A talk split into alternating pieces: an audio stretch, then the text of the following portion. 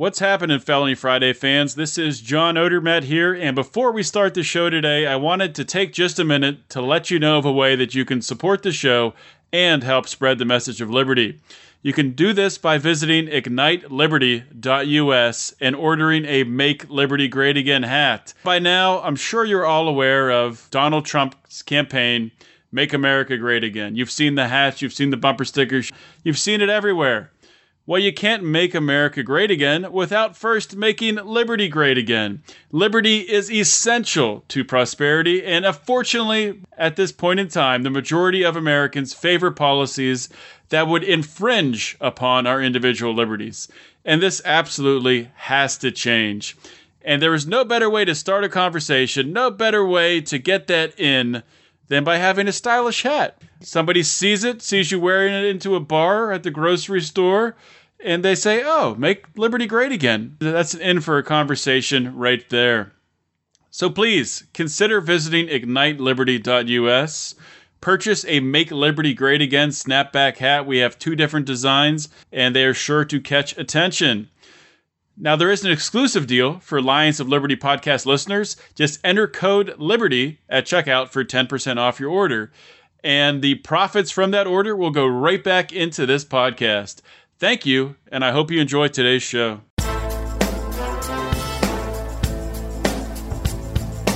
Welcome to Felony Friday, a presentation of the Lions of Liberty podcast. Here is your host, John Odermatt. Felons, friends, and freedom lovers, welcome back to your favorite weekly Friday show, Felony Friday, right here on the Lions of Liberty podcast.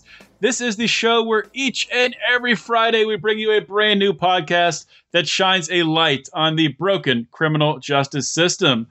And during today's show, I will be welcoming into the show, into the Lion's Den, I guess you could call it, another member of the Lions of Liberty to talk about some felonies trending in the news, some stories that have been getting some press in the uh, the media news cycle.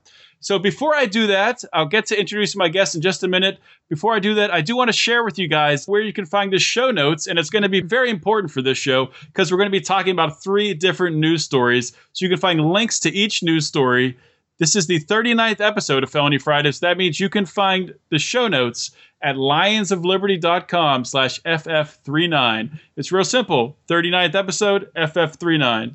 Check it out for sure. And you guys definitely know my Felony Friday guest today very well. He's a familiar voice. He's been on many a podcasts from uh, Rand Paul pluses and minuses to roundtables to LILDLs, and to most recently, he is the founder and creator of Mr. Johnson's Libertyhood. Yes, none other than Brian McWilliams. Brian, welcome. Hello there. Good to be back. Hi, everybody. Let's talk felony. It's felonies. great to have you back on Felony Friday. This is your what third time on the I show, it's my third. Yeah, yeah, something like that. Close enough. I'm a third time offender. Third time, offender. exactly, exactly. Three Three strikes. strikes. Three God strikes damn you're. Bill Clinton. You can find Brian's previous two episodes. I think it was episode nine and episode 16. I will link to them in the show notes. We talked about, I think on nine, we talked about some hate crimes. Yep. And on 16, I think we talked about the dark web. So some very interesting stuff. So go back. If you haven't heard those, go back and check those out. So, Brian, I mean, what's been new with you? Have you noticed any felonies in the news that have jumped out to you? well, I'll bring up one that really, well, honestly, I'll bring it up because it's close to where I grew up. I grew up in Bucks County, Pennsylvania. And uh, Bensalem is not, you know, right around the corner from me, but it's in Bucks County, and I grew up in Yardley, Morrisville, which is also Bucks County. But this is the latest police department that has started doing this awful, awful, awful practice, which I don't understand how it's constitutional, of instead of just doing the stop and frisk, they do the stop and swab. And by that, essentially what they're doing is even if you haven't committed a crime or done anything wrong, they stop you or they see kids like it, the instance they talk about in this specific article I saw. There's these kids pulled at the side of the road, they're just hanging out or doing something, just being 15 year old morons, 16 year old morons. And a cop pulls up behind him and you know goes up to the car. And I guess they had maybe the back door was ajar or somewhat. And this kid's doing nothing. They're not drinking. They're not smoking. He says, "Hey kids, you know uh, what you doing tonight? Oh, nothing, officer, just hanging out." And he goes, "Okay, great. Which one of you wants to give me a DNA sample?" And they're like, "What? Uh, and he goes, oh, yeah, yeah. One of you, you know, which one of you wants to give me the sample? So one 15 year old kid volunteers and he sticks a, a cotton swab in his mouth and rubs it around and he has his DNA and he goes home. Of course, the kid's father finds out about this, is enraged, as any parent should be, and asks how it's possible that this stuff is going on.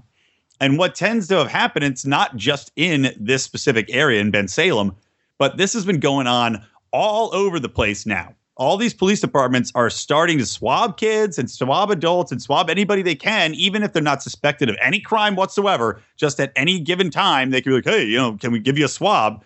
And if you consent to it, you have to sign a form. Although, of course, when these kids did it, it was implied that they had to do it, it wasn't optional. I don't know if, uh, yeah, the signing of the form. I think that that happens sometimes, but I think a lot of the time they're just just asking, and if individual says yes, then they're taking the swab. Yeah, well, I think maybe if you're if you're a minor, maybe you have to sign the form. If if you're an adult, maybe you don't have to sign a form. It's just given to you. But it, it's crazy what they're doing because they're making their own databases. These outside of the F, it's not just the FBI criminal database. They're the own they're private laboratories which don't have the same standards or anything like that. So it's crazy to me that they can do this kind of stuff and that you know it's not a, a mass outrage about it. It's absolutely terrifying. And the, the example you brought up of these five teenage kids sitting in a car and the one kid volunteering to give his sample, he thought that he had to give the sample. It's terrible because kids are taught to you know look up to cops and respect cops. There's a certain amount of, of trust there. You know cops come into schools and they teach you about how to behave right and not to do drugs. And most parents today teach their kids that cops are good. And unfortunately there's a lot of cops that aren't good. And even worse than that unfortunately in an instance like this there were police officers plotting how to take children's dna these kids were i think 15 years old and the police officer essentially tricked them, tricked one of them. Luckily, it wasn't all five into giving up DNA. And thankfully, the, the father found out about this. And I think after a year and a half long battle, yeah. was able to get it destroyed. But it was it was a whole ordeal to get it destroyed.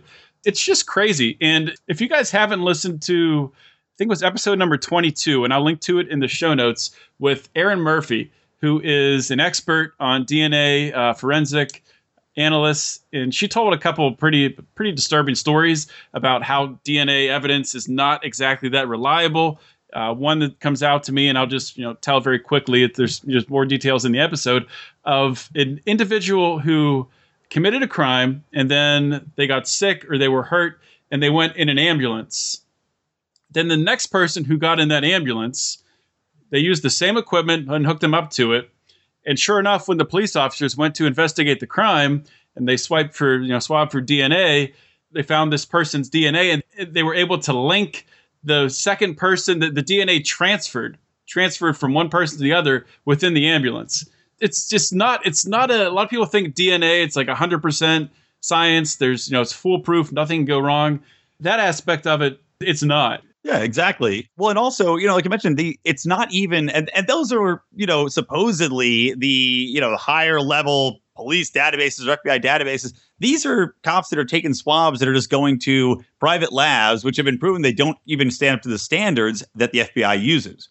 So these cops are cross referencing. Who knows how the samples are treated? Who knows if they're actually valid? Who knows if any of this stuff is even appropriate to use because you don't know how it's being handled. You don't know if the standards are high enough to even use any of it. So it's just crazy to say, yeah, we're going to massively try to get everybody into this system. And by the way, I don't understand even if you have a warrant for somebody's arrest or a warrant to do something, how it's possible to have somebody to say that legitimately you can take somebody's cells or take somebody's blood or a part of them without their permission. Doesn't that seem insane? It is insane, and that's part of the problem here. Is there's there's no laws around this yet. As you were saying, the FBI database is more tightly regulated, and I think it does matter a little bit state to state on what they allow to go to the FBI database. If it if it's just a conviction, or if it's a charge, or just certain types of crimes.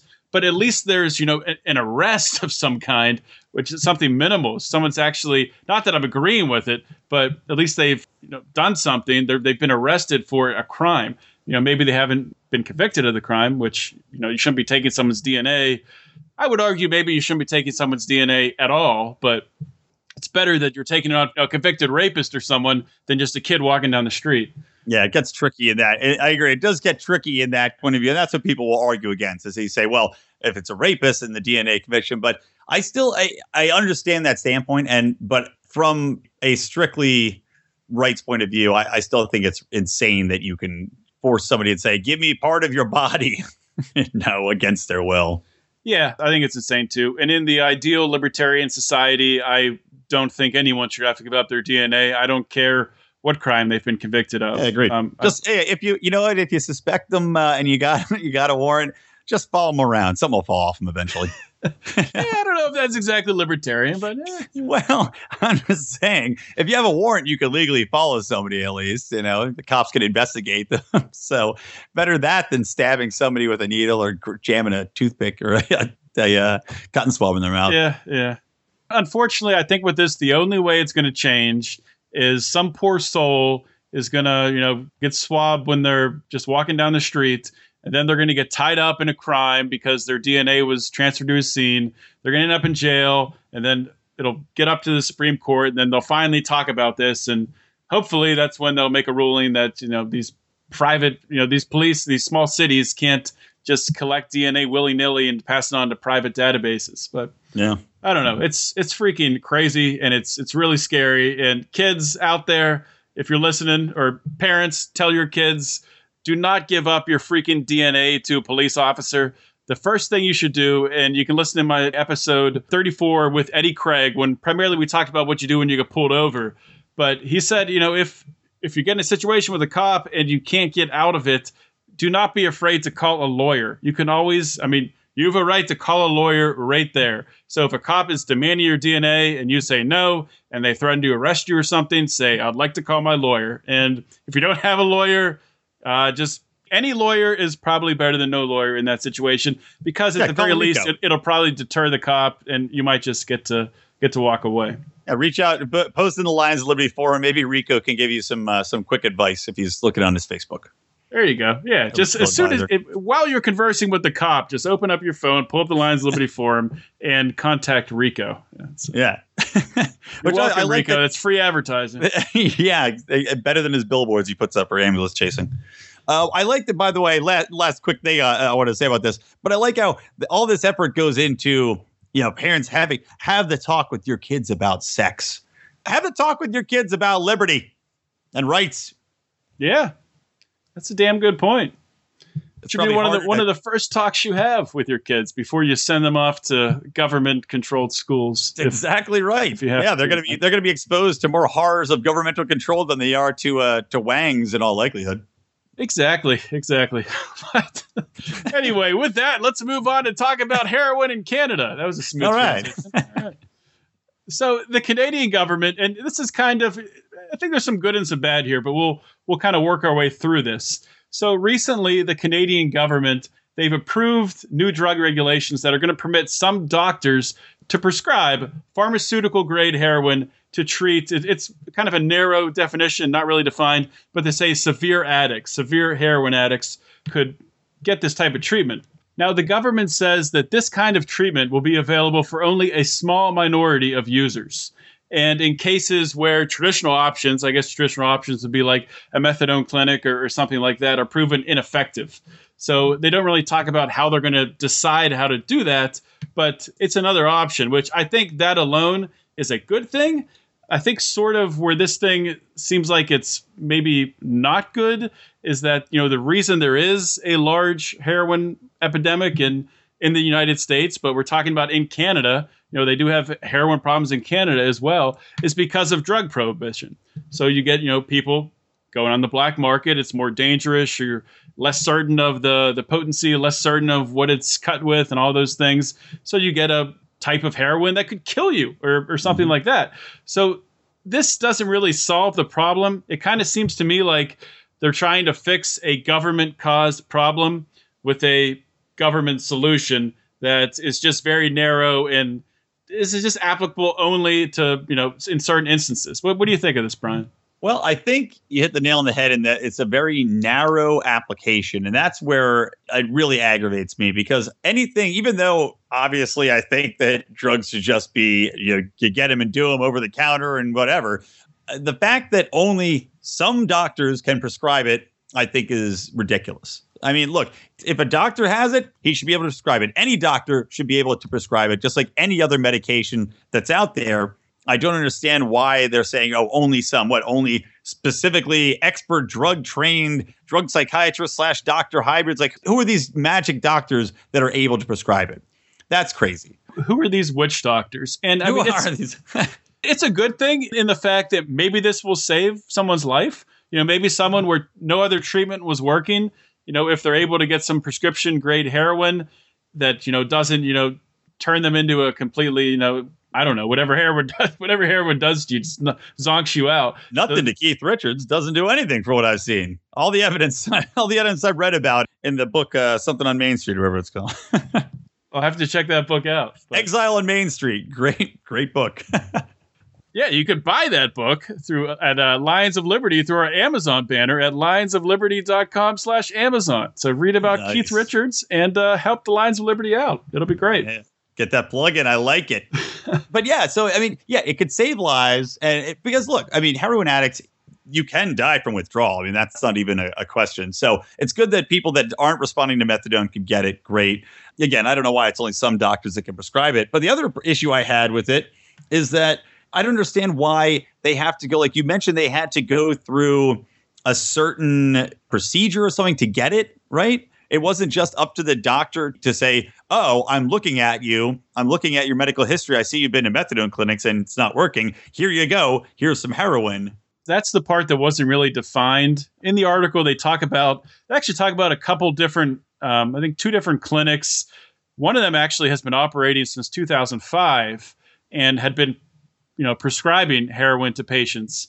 And I think they were doing it illegally, or there was some sort of loophole that they were using to do it. Because I know the the previous government in Canada, the previous president was very conservative and was trying to have them shut down. And this law, the genesis for this law legalizing this, you know, to a very small portion of heroin addicts as a treatment, kind of stemmed from that pushback from the conservatives.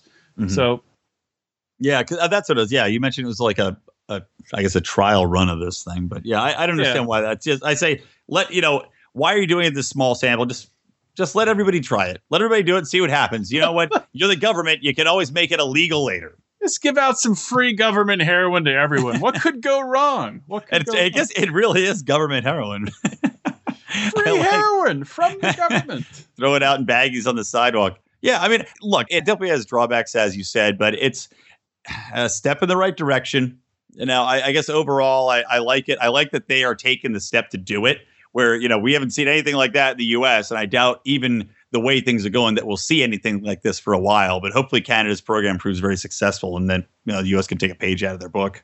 yeah, we, we definitely haven't seen anything like this in the U.S. Obviously, marijuana is making some progress, but this, well, when you said that, it re- reminded me of, I think it was in 2012 when Ron Paul ran during one of the debates, and you know the moderator that always tried to get Ron Paul with like, you know, some ridiculous thing, be like, "So Ron Paul, yeah, yeah, so you want legalized heroin, do you?" and Ron Paul would be like.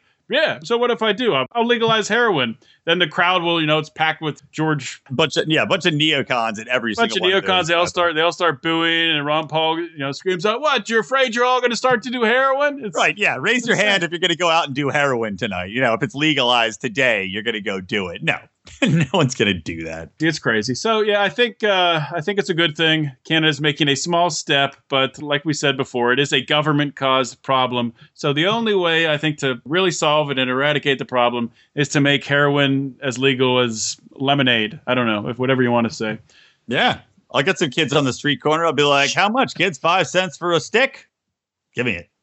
Well, maybe, maybe that's a bad analogy. I don't think kids should be doing heroin. I like but, it. uh, No, no, they're not doing it. They're just selling it.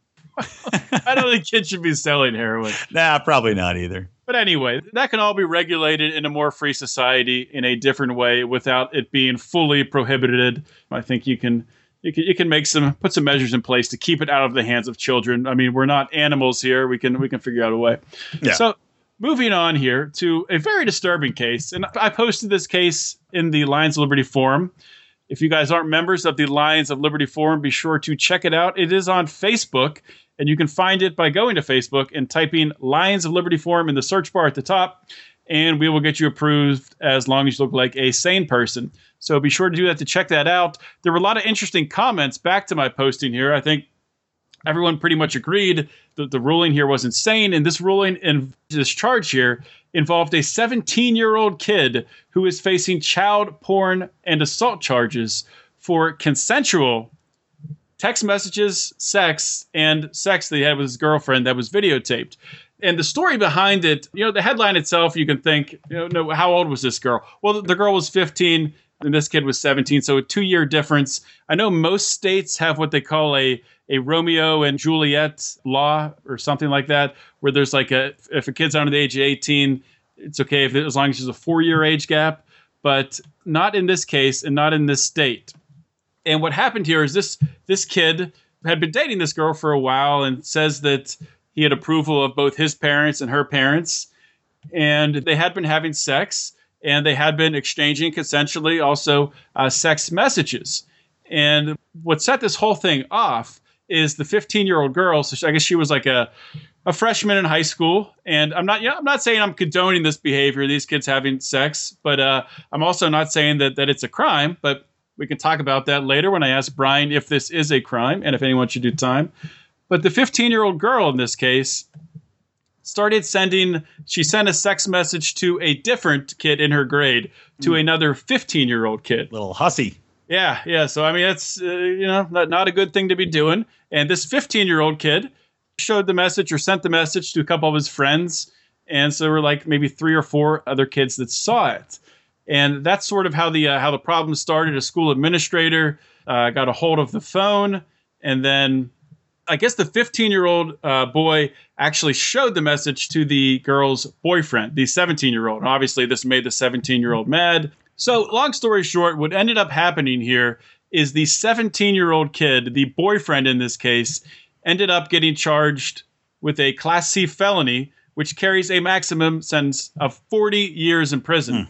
And everyone else in the case, the girl, uh, the three other boys who saw the sex message that the girl sent, none of them were charged. So the only one being charged here is this one 17 year old kid. He's being charged as an adult. So potentially, this kid's life would be it would be over if he gets convicted. Is his life is essentially over, and everything was consensual between these two teenagers, a 15 year old and a 17 year old.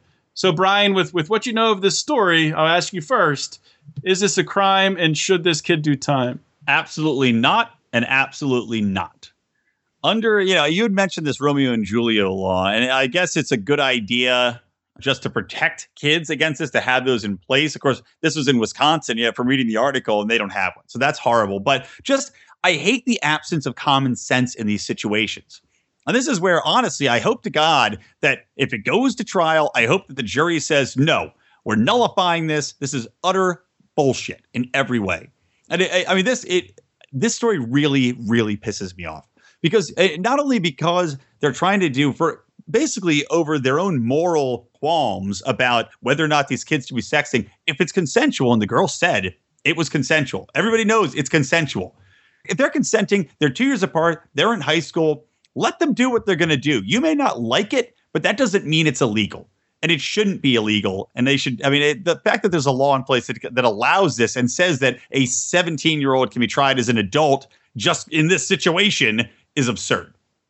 And on top of that, too, we talked about earlier how parents teach their kids to trust cops. And in this situation, it was a cop assigned to a school. You know, there's some name for it, a something officer. That's a police officer that walks around a school, full time gig, that saw that like it wasn't even the main kid, uh, whatever his name was, Alex or something. It was this other kid that the girl sent a picture to, and he's showing it around to his friends. And the cop, that's how the cop saw it. And he pulls over this kid. It wasn't even this kid that was showing the picture around. He pulls him over and says, Give me your phone. And then he finds other pictures so really, what he's going to trial for isn't even what initially started this. Was it, it wasn't even the picture that triggered it that this girl sent. It was all this other stuff on his phone because the kid foolishly trusted this cop who told him, according to his testimony, that he was just going to look and delete it. Of course, that didn't happen.